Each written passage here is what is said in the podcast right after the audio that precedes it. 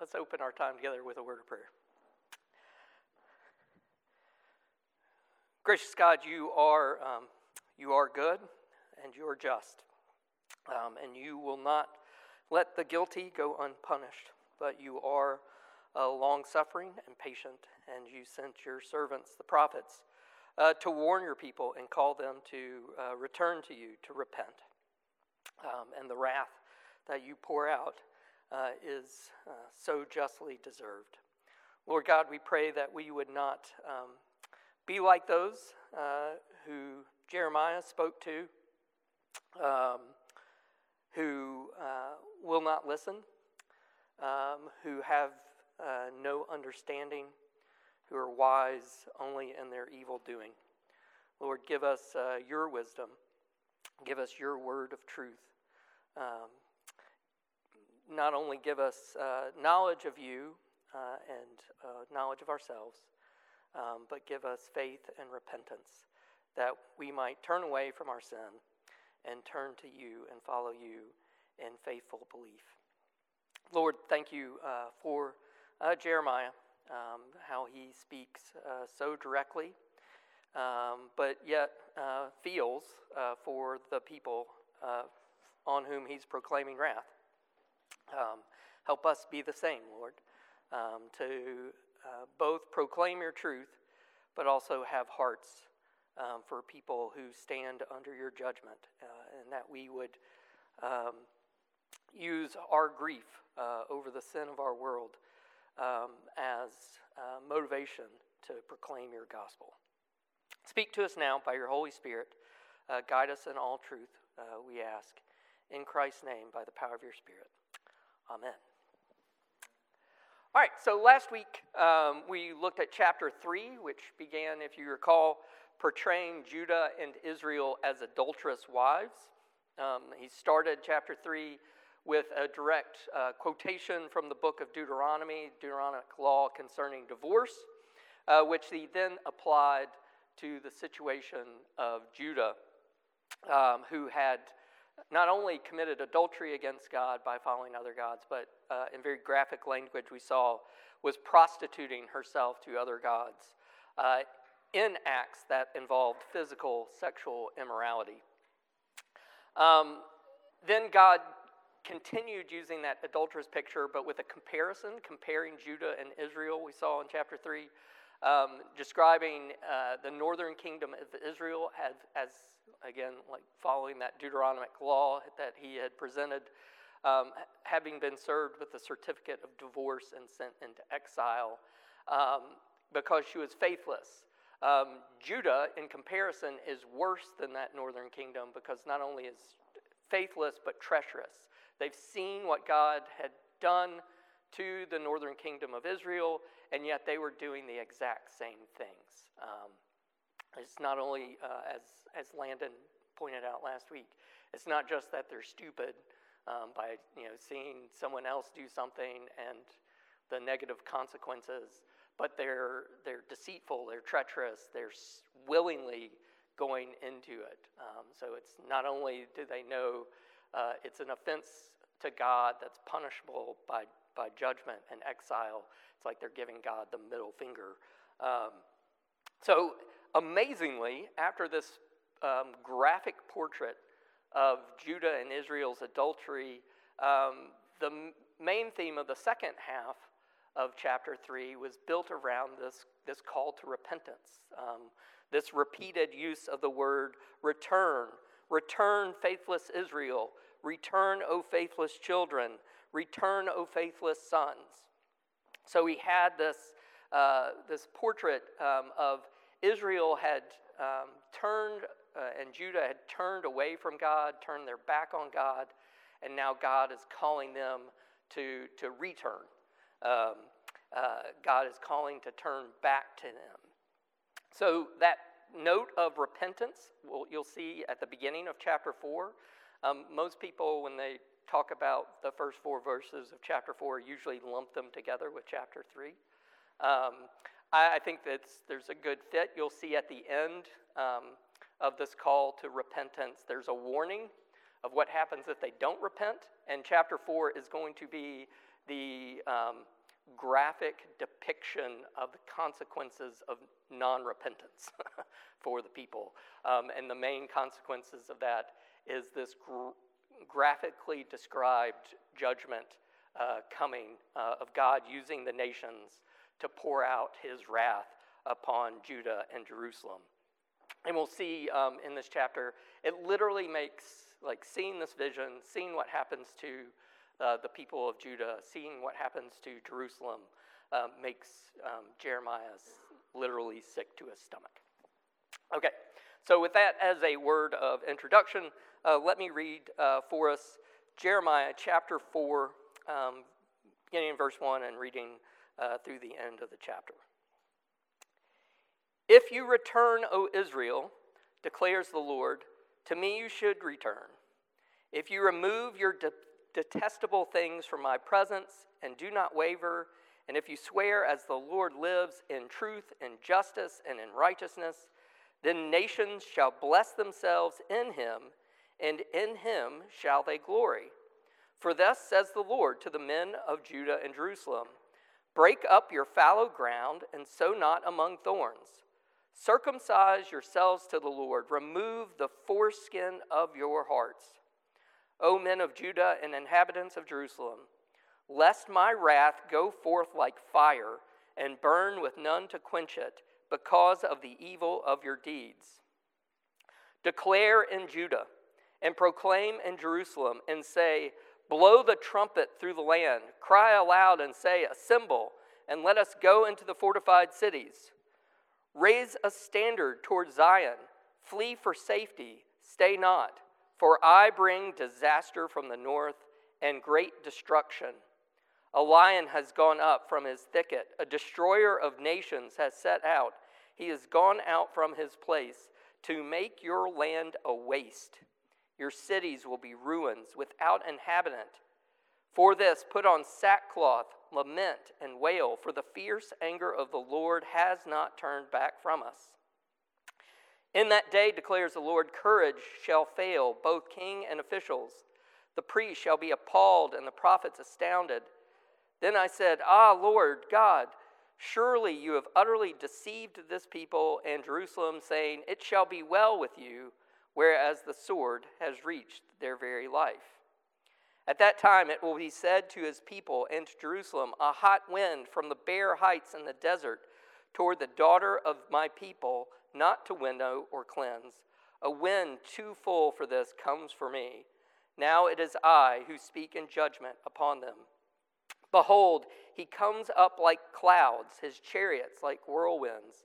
His horses are swifter than eagles. Woe to us, for we are ruined. O Jerusalem, wash your heart from evil, that you may be saved. How long shall your wicked thoughts lodge within you? For a voice declares from Dan and proclaims trouble from Mount Ephraim.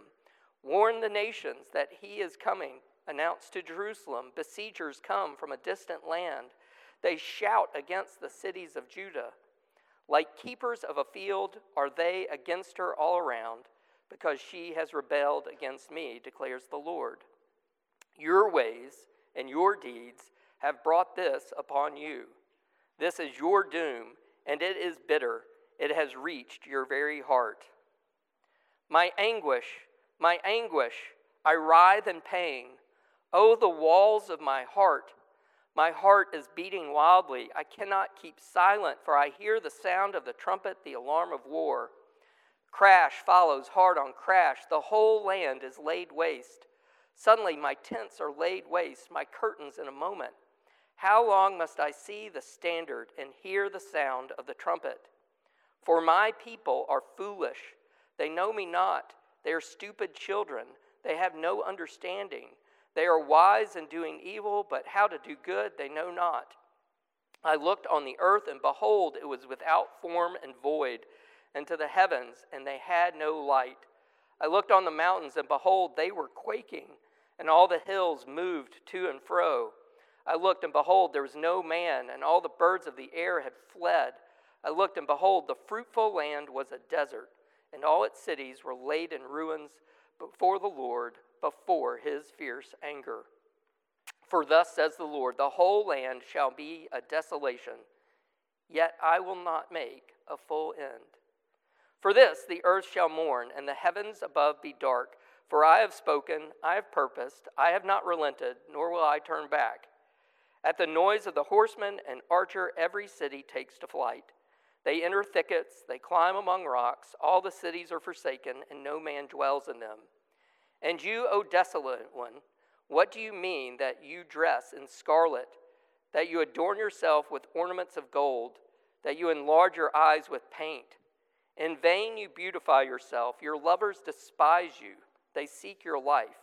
For I heard a cry of a woman in labor, anguish as one giving birth to her first child the cry of the daughter of Zion, gasping for breath, stretching out her hands Woe is me, I am fainting before murderers. Thus far, the reading of God's holy word. May He bless it as we speak of it together this morning. So, in the latter part of chapter 3, again, we saw this the repeated refrains uh, of return. And chapter 4 begins with that same call to repentance. So, as Jeremiah describes it in chapter 4, verses 1 through 4, what does repentance involve? And then, what are the results of repentance? So, what, when he's calling the people to return, what does he want to see them do? And then, what are the consequences of them doing that? Yeah, Greg.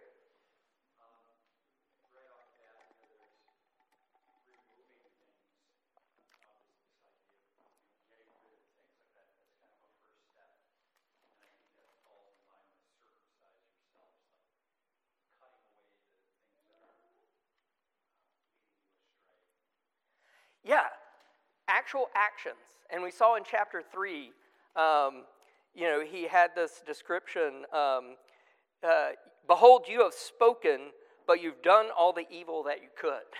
so, this idea that repentance has to be more than just mere words, it has to involve actions, it has to involve cutting away the things that are keeping them uh, away from God these detestable things. I, I love that, that the word there. Like these things are despicable, but they're surrounded by them. Um, they're surrounded by all these detestable things. And as we saw back in chapter 2, a big part of the problem is um, their willful um, self ignorance of their sinfulness. Like, well, what have we done? We've not worshiped Baal and his What's on that hill? What's in that valley? Like the, the evidence of your detestable actions are all around you. So, yeah, it starts absolutely with this idea of removing these detestable idols from their midst. Good. What else does repentance look like? And what, what does it produce?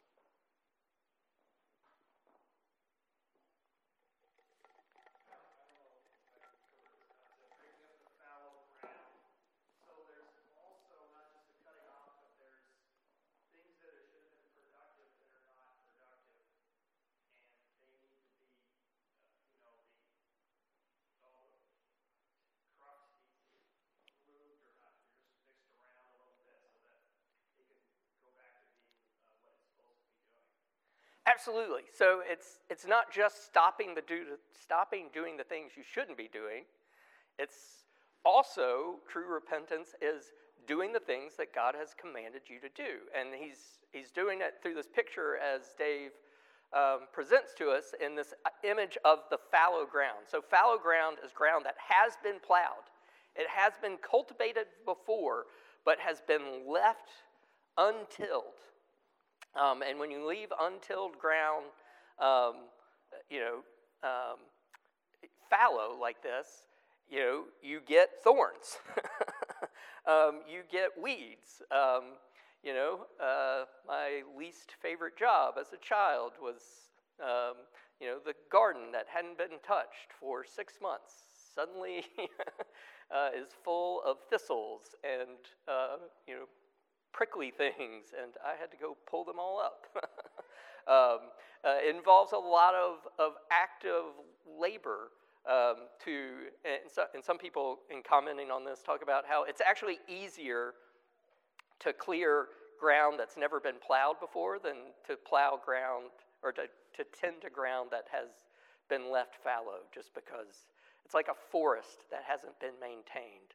Um, and you, you can't go through it because it's underbrush everywhere. It's almost easier to plant a new forest and keep it clean of underbrush than to go in and remove all the existing underbrush. Um, it's that kind of image. So, true repentance involves removing the detestable things and getting to work on those things that have been uh, neglected. Um, those doing the things that God has commanded um, that they've done before but have, have since left undone. Good.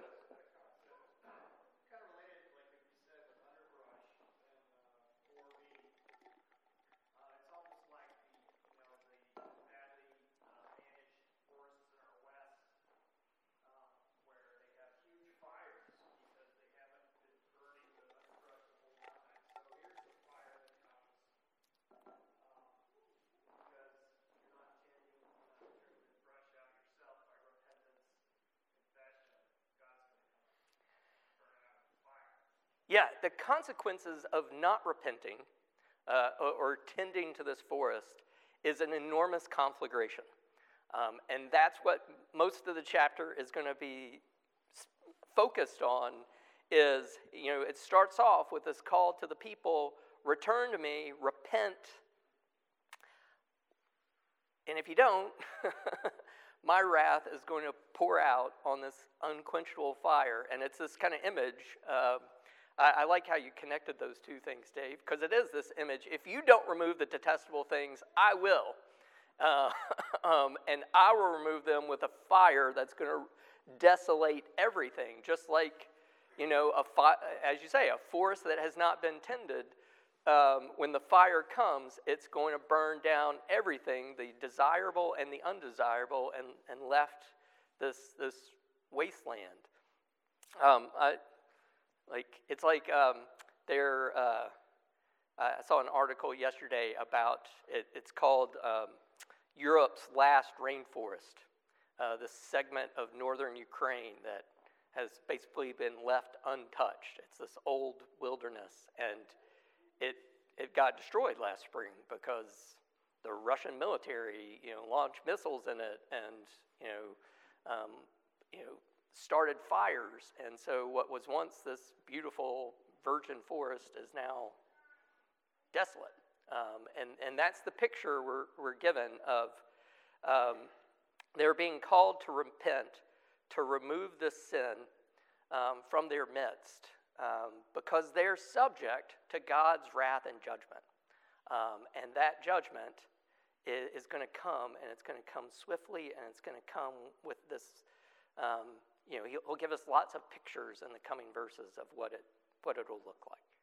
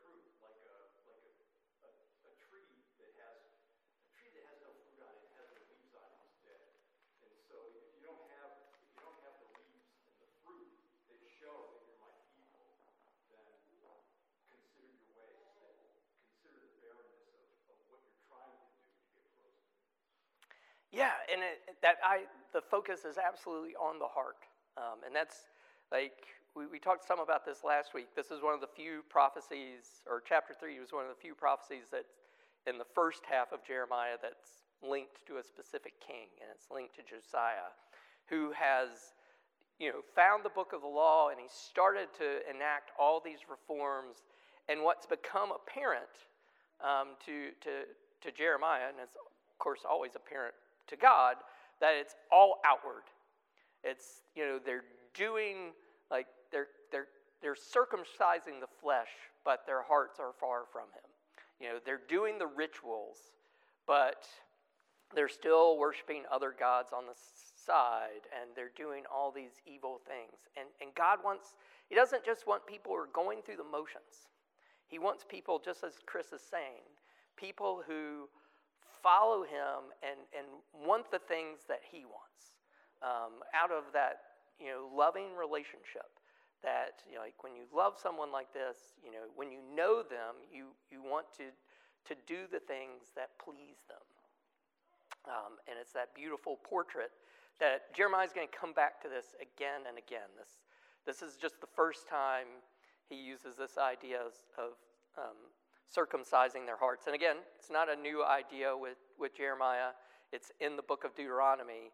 So, you know, uh, you can imagine this, this idea. They found the book of Deuteronomy and they're doing all the outward stuff. But the same book of Deuteronomy says, no, these things flow from the relationship you have with me.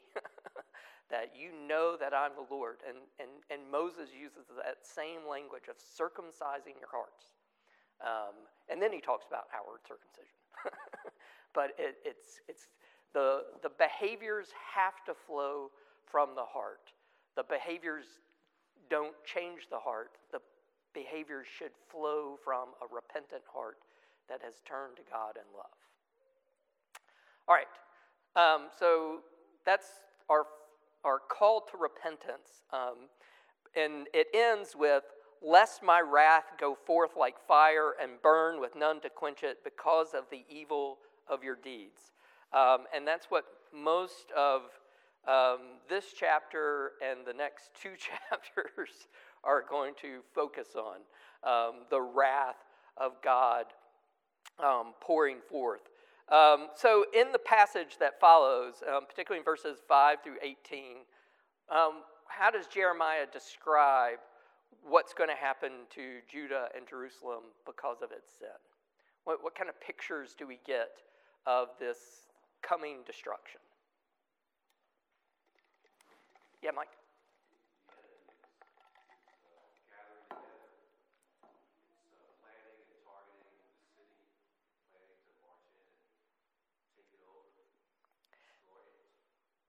Yeah, so this enemy from the north is coming. Um, and, and again, I think um, as we think about this, some people are like, this is so descriptive and so detailed. It must have been come from later in Jeremiah's career when it's already happened. I think no. I think it actually, especially when we see his reaction later on and, and notice their continued calls to repentance intermingled in this, he's seeing a vision of what this judgment's coming. And what he sees, as Mike says, is this enemy coming from the north, and it's coming swiftly, and it's coming bringing complete desolation in its wake. Um, you know, it's, it's wiping the land bare. A, a, word that doesn't come out in, in the English translations, um, but it's repeated um, constantly in this is shattering. Um, and that, that word gets used of like when you drop a pot or, you know, when you shatter a leg. Um, you know, you don't just break it clean, but like if you've ever, like, I used to work in um, athletics and I saw x-rays of some people who like never played sports again because they didn't just break their leg they shattered their leg, and their thigh is being pieced together by titanium and bolts and things like that. It's that idea of something that is completely being um, uh, irrevocably broken and busted. Um, it, Israel is going to be shattered. Yeah, Dave.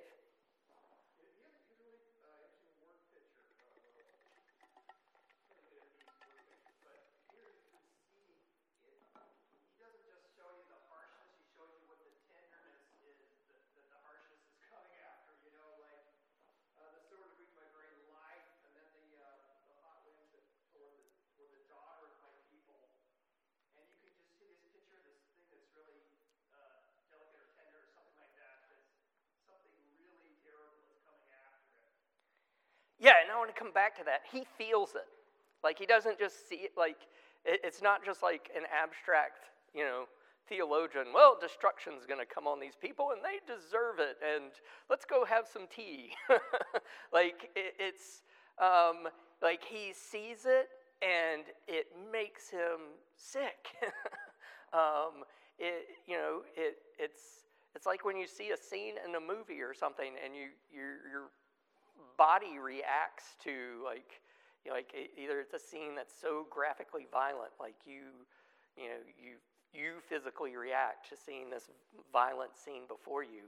He's seeing this vision of what's going to come upon israel and he feels it. Um, because even as god loves these people jeremiah loves these people and he knows they deserve it um, and he tells them they deserve it. Like, I, I love the refrain there in uh, verse 18. Um, listen to the, to the pronouns. Your ways and your deeds have brought this upon you. This is your doom, and it is bitter. It has reached your very heart. Like, in a very, like, you, you, you, all this is happening because of you. um, but that doesn't, even though he knows it's their fault, doesn't prevent Jeremiah from, from feeling it, um, from, from seeing it. Um, and then, like, yeah, as you say, Dave, these great um, word pictures, like this idea of, of, of the wind. Um, and, like, you know, sometimes you get a wind that, ah, you know, a nice cooling breeze, and sometimes the wind is useful, like, you know, you hang your sheets outside to, to dry in a nice, cool um, you know, fall wind. Um, this is not it. um, this isn't a wind that's useful for winnowing. So, like you throw the grain up in the air and the wind does the work for you by blowing away the, tra- tra- the chaff. Uh, this is a wind that if you throw the grain up in the air, the wind is taking the grain with it. Um, this isn't a wind you hang your laundry in because your laundry will come back dirtier than uh, came. Like he, this is a specific wind he, he's talking about, the Sirocco, that it's hot. it's not bringing relief, it's, it's bringing the heat. um, and it, it's, it's not um, a cooling breeze, it's stinging you with the um, sand that's coming in it. It's a wind that darkens the sky. Like, again, if you've ever seen um, videos of a dust storm, like, you know, in a desert, like the strong wind that's blowing up the sand before it, this hot wind that's sand covered, that's darkening the sky. Like, there is nothing good, pure, cleansing, refreshing about it. Um, it's that kind of wind uh, that's coming. So he's very, it's not just a, a wind he's talking about, he, he's, he's using a specific kind of wind that they're all going to know about. And like, uh, like they're going to hear it and they're going to know what that wind looks like. Good. What other pictures of the destruction um, that's coming do we get?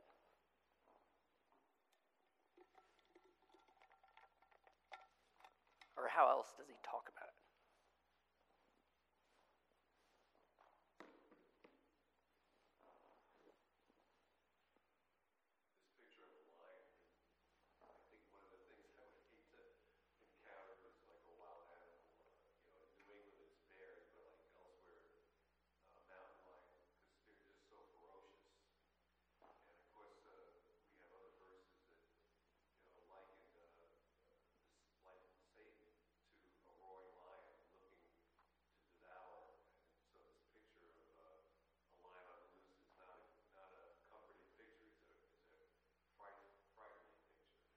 Yeah, and it's a, a lion almost like, I, I have no idea, I can't remember the, I didn't see the movie. I only saw the commercial. Like, there's been with some recent movie about this like ferocious lion that's like nothing will stop it in its pursuit of this family. At least that's what I garnered from the one minute commercial.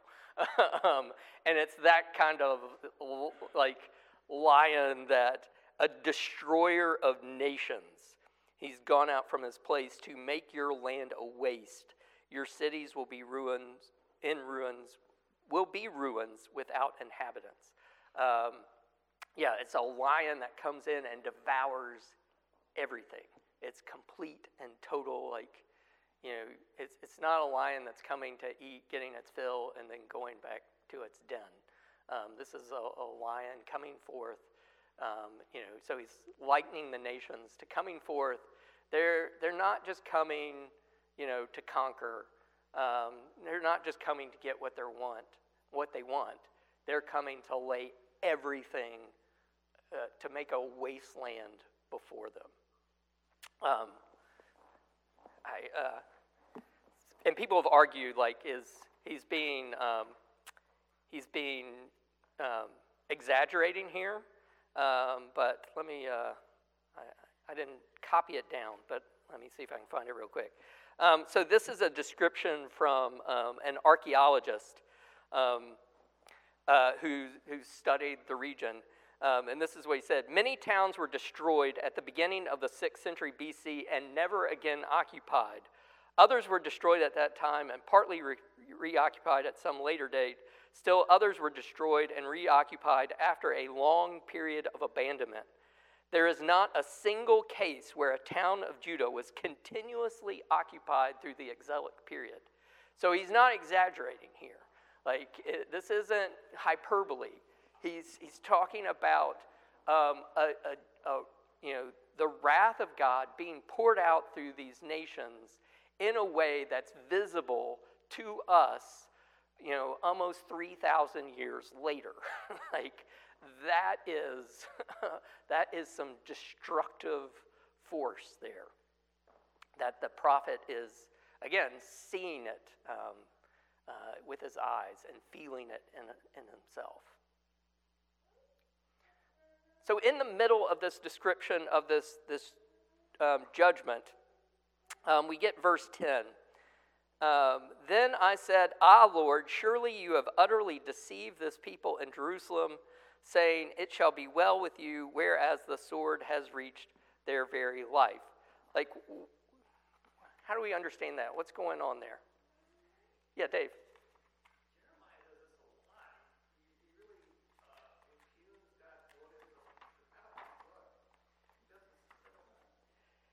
Yeah, and in this case, it's not just um, he's using the word, you know, uh, he's not just saying Lord or saying God, he's saying Lord God, like, you know, Master God. like, so he's using the, the language of, of, um, of covenant. Like, this is the language we see in the Abrahamic covenant, and he's, he's saying to God, like, you know, you know, you, why are you doing this? Um, you, you said, uh, you know, you've deceived this people, saying it shall be well with you. Um, so, how do we, yeah, what do we do with this? Is this Jeremiah? Because we don't get a response. Notice, like, verse 11 isn't God's answer. Verse 11 is continuing with the description of um, what's going to happen to this people in Jerusalem. And that's where we get our picture of the hot wind. like, um, so it's, there's no pause for a response. Um, so yeah, verse 10 just kind of like it's kind of weird.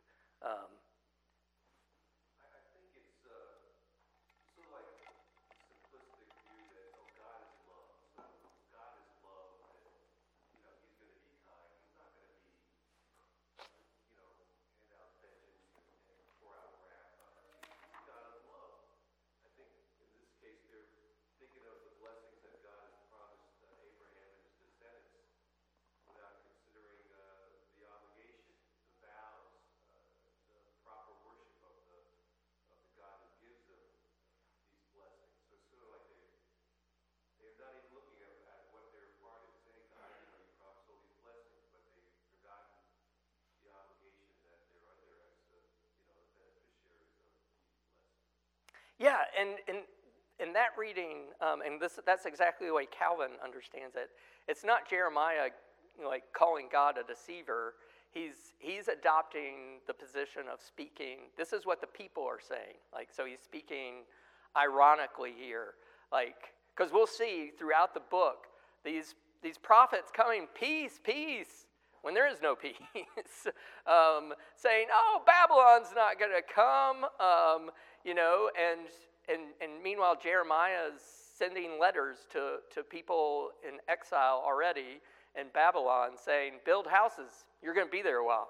Um, and and they're saying, "No, the return will be swift." Like you know, and, and as you say, they're saying they're trusting in the promises of God without fulfilling any of the obligations that, that come with those promises. And that is the, we'll see this again and again. They, um, you know, chapter 7, they're going, the temple of the Lord, the temple of the Lord. Um, and thinking, oh, because we've got the temple, you know, God, God's not going to destroy his own, his own house. That'll never happen. Like, so, yeah, they're trusting on you know, the promises of the Davidic covenant, they're trusting on the promises of the, the Mosaic covenant um, without looking at any of the obligations or duties of those. Um, and again, this is a. Um, I had a uh, copied a quote down. Where did I put it? Um, it's a problem when I was telling Matthew this. Like when I make too many notes, I can't find anything. um, but uh, it's the yeah um, the kings and his officials presume immunity from all disaster. Their claim rests solely on the ancient promise of God. But while each generation was required to pass on and transmit the blessings of God and the Abrahamic slash Davidic covenant, there was no guarantee that each generation would personally benefit in those blessings if they failed to believe God and to faithfully obey his word. The leadership of his, the king, his officials, priests, prophets, all fall under the divine indictment. Um, there is no more courage or heart for the resolve or nerve of these leaders, um, which has evaporated and crumbled in the face of the impending onslaught. So I don't think it's a coincidence we get these words, um, Ah, Lord, surely you've uttered and deceived this people, right after he says, in this day, declares the Lord, courage shall fail both king and officials. The priests shall be appalled and the prophets astounded. So he's capturing why are the prophets astounded? Because they've been going around declaring peace, peace. it's never going to happen. And, and then it happens. Like, you know, so they've been prophesying this false message. And so I think Jeremiah is kind of stepping into this and capturing that, that idea. Like, they've been prophesying peace, peace, God will never bring this disaster, and then when it comes, they're completely and utterly undone. And their only response is, well, God must have lied to us. No, God didn't lie to you. he told you exactly what would happen if you fail to fulfill the obligations of the covenant. Again, Deuteronomy gives all kinds of blessings you know, it, it, it, tells of the promises of the land, it gives all those covenant blessings. But it also says, if you fail to do this, I'll take you out of the land. Like, you know, it promises judgment for disobedience. Um, and so for them to sort of say, well, you promised us peace, uh, is like, as you say, they're like, well, God is love. And so God's love must overrule everything else. And it's like, no, God is also just. Um, and so you can't um, hold to the love of God unless you accept the justice of God and his actions as well. All right, anything else we want to say about his little personal side there? All right, what about the next one? So um, we, get, we get another one of these kind of uh, reactions in verse 19. And um, you, if you look in different translations, um, they, they they're trying to capture what it means, but the literal words there, my anguish, my anguish, my bowels, my bowels. So, like, you know, imagine him clutching his midsection. Like, my anguish, my anguish. But imagine him like, you know, he is um, grieved to his innermost being. Um, and that is how he's, you know, when he says, My, my anguish, my anguish, I writhe in pain. Oh, the walls of my heart, my heart is beating wildly. I cannot keep silent, for I hear the sound of the trumpet, the alarm of war.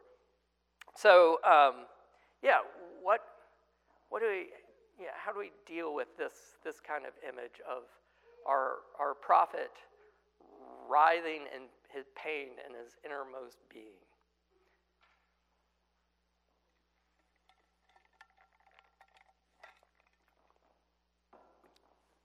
Or another way to maybe think about what does he see and how does it make him feel?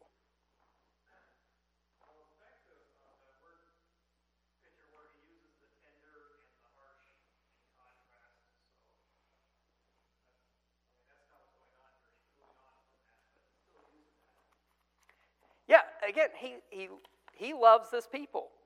He doesn't want to see them destroyed. Um, and, like, he doesn't want to see uh, all this befall them. Like, he, he, he feels it. It's, it is um, still that idea, like, he, he's just said, um, and, and notice, like, the reaction's coming. Um, uh, after this declaration, your ways, your deeds have brought all this upon you. This is your doom. It's bitter. It has reached your very heart. Um, and, and we see it has reached the very heart of, of Jeremiah. My anguish, my anguish, I writhe in pain. Oh, the walls of my heart. Like,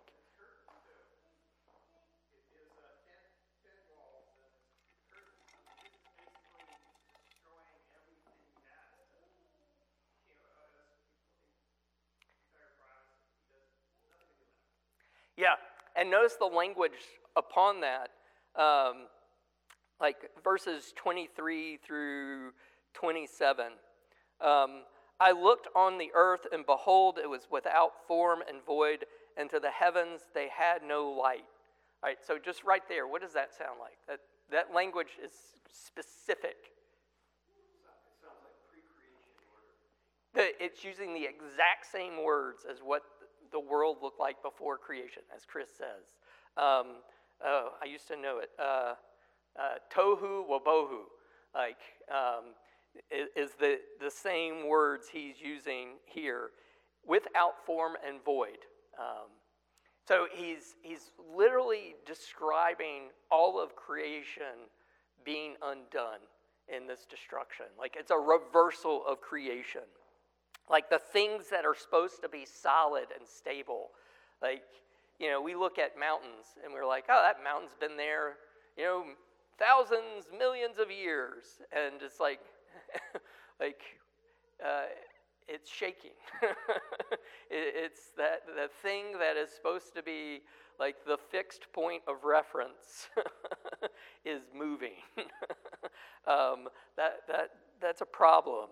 Um, I looked, and behold, there was no man.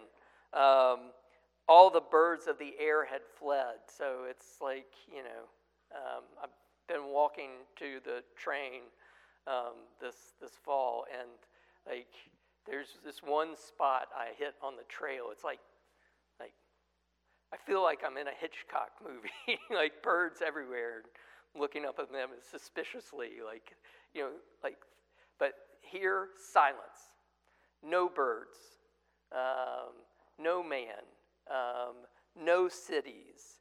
Um, you know, this, this promised land that is full of plenty and bounty has been made a desert. Like, you know, it's, it's a wasteland. Um, so he's describing a picture of judgment that is a complete reversal of creation, an undoing of what God has made. And notice in the midst of that, yet I will not make a full end. Like, even there, like, destruction's coming, it's deserved, and yet there's still this but, but God, um, as we read in Ephesians last week as part of our, um, uh, um, oh, it's not the, conf- so we read Ephesians, the confession of sin, and then in the assurance of pardon, Um, the assurance of pardon there from Ephesians starts with but God. And uh, Martyn Lloyd-Jones uh, famously preached a sermon just on those two words. um, and that's the image here. Yet, yet I. So here it's not but God, here it's yet I.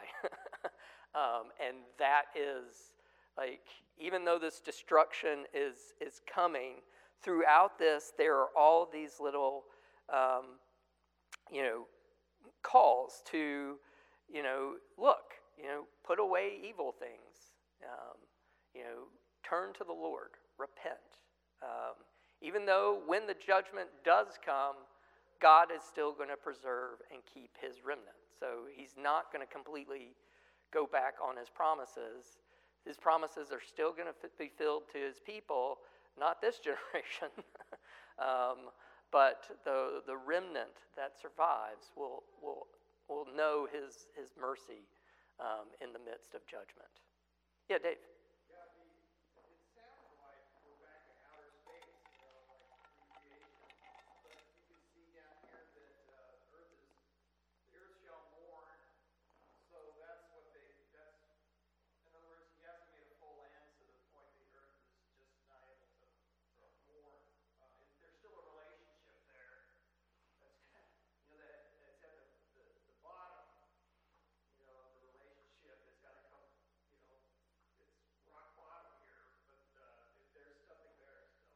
Yeah, and it's, again, the, God is being true to his promises.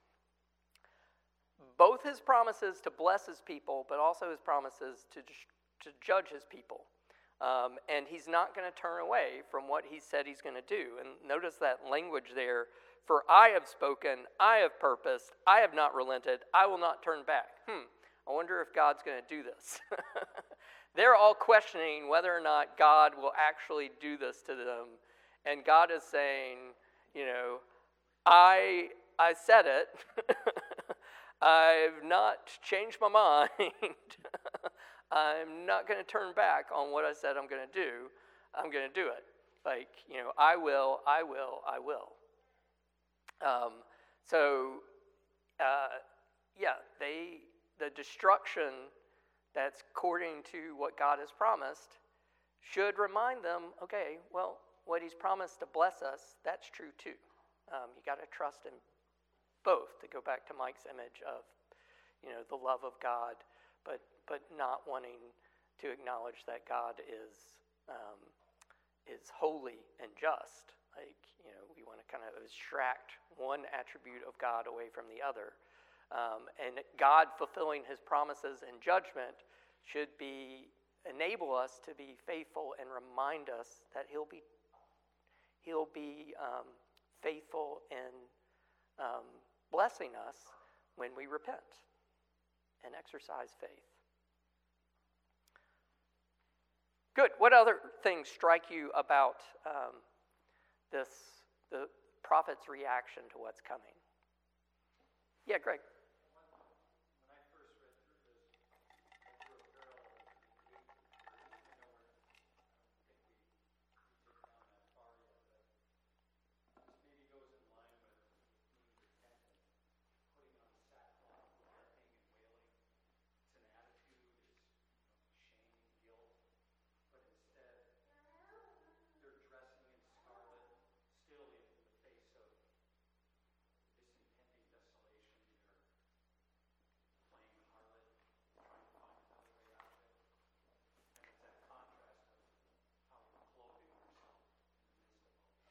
Yeah, I love that that you caught that um, uh, that parallel. So, um, so what what Greg's saying there for in verse eight, you know, for this put on sackcloth, lament and wail, for the fierce anger of the Lord has not turned back from us. Like sackcloth is the is the um, is what you wear when you're grieving. Like it's you know sackcloth and ashes. Like this is the sign that. Uh, of, of visible repentance. Um, but what, so that's what, you know, God is calling them to. Put this on, wail, grieve, for the anger of the Lord is coming upon you. What should you do when the anger of the Lord is turned towards you? You should repent. put on sackcloth, lament your sin, confess your sin, uh, turn to God in obedience. And, and what picture do we get of them? As Greg pointed out, we get verse 30. And you, O desolate one, what do you mean that you dress in scarlet and adorn yourselves with ornaments of gold, that you enlarge yourselves with paint? In vain you beautify yourself. Your lovers despise you, they seek your life. Like, so there's this contrast in verses 29 and 30. So at the noise of the horseman and archer, every city takes to flight. They enter thickets, they climb among the rocks. All the cities are forsaken, and no man dwells of them. So when this army of destruction is coming, the um, appropriate response is get out of there. um, and instead, it, eh, they're dressing up and like welcoming, like, and, and this, the, the language here is like, it's all, um, it, you know, it's, it's the clothing and ornaments of a prostitute. Um, so, as Greg said, like it's the contrast between sackcloth, putting on sackcloth and repentance. They're putting on the clothes of their harlotry, and they're turning to their other lovers, the nations, you know, um, and that's the picture he gives. Like they, rather than turning to God, well, Egypt will help us. Uh, the Assyrians will help us. Um, maybe if we uh, dress up pretty, the Babylonians will you know, treat us nicely. Like if, if it, you know, like, so they're trusting in um, these other things that aren't God, uh, as Greg's saying. Like it's, um, they're, rather than putting on the clothes of repentance, they're doubling down on their harlotry and trusting of other nations. Yeah, Mike.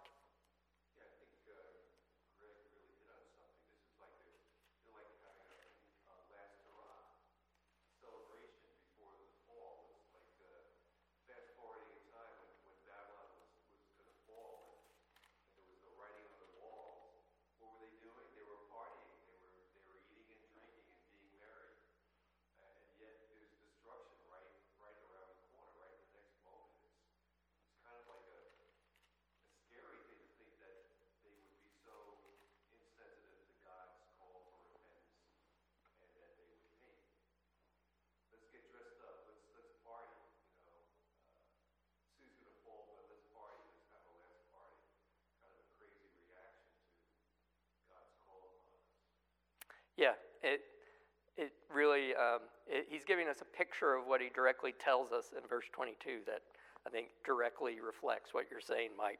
For my people are foolish. they know me not. They are stupid children. They have no understanding. They're wise in doing evil, but how to do good, they know not. Like, and in the response of God, to God's wrath, to God's judgment, coming in the form of these attacking nations, um, you know, rather than repenting um, and turning to the God who's brought the wrath, their hope is, ah, let's party it up. Let's let's you know dress up. Let's turn to the other nations. Let's keep doing the same things we're, we've been doing, um, and and thinking that it's going to lead to a different end. um, and you know, uh, it's that kind of idea. Like if you you keep doing the same thing over and over again and expecting a different result, that is stupid. um, and that's where even to the very end, they're still trusting in the stupid things that have brought them to destruction. And rather than crying out in lament, as, as Greg pointed out, notice they're crying out. Um, For I heard of a cry as of a woman in labor anguish as one giving birth to her first child, the cry of the daughter of Zion gasping for breath, stretching out her hands, Woe is me, I am fainting before murderers. So, again, it's like they can cry out in repentance, or they can cry out um, from suffering the pain of judgment. Like, again, that's, the, the, that's what's on offer here in chapter 4.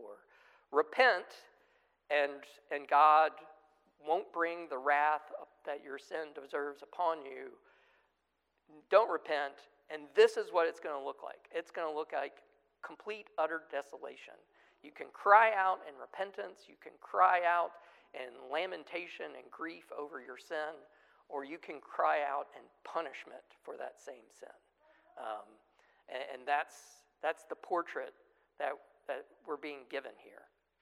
Um, as these invaders come in, like he's seen this vision, like of like they're coming from the north, like he's he's already prophesied destruction's going to come from the north. That's one of his first visions that part from the north, and now he's seeing it again. Out of the north is going to come this instrument of God's wrath, and the desolation is going to be shattering. Again, I, I wish there was some way um, we could bring that part out better in English translations because he's saying it over and over again. You're going to be shattered um, by God's judgment. Um, and yet, he's also saying, repent. um, you know, grieve. Like, and, and, you know, it's the two things that constantly go together in this book. Like, Jeremiah knows the destruction's coming because God has said it's going to coming, but he's calling the people to repent because he knows God has also promised the ju- judgment won't come if the people won't repent.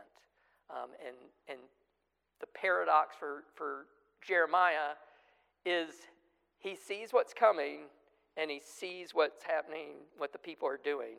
And so he knows this and this are, are hopeless because they are not turning, um, and therefore this is coming, and it makes him sick to his stomach. Like, you know, my anguish, my anguish. Um, and like, uh, I love like later on, he's going to be like, tell God, like he's going to try to quit. it's like, no, I'm not doing anymore. The people don't listen to me. Um, the words I'm saying are too harsh. I'm going to stop.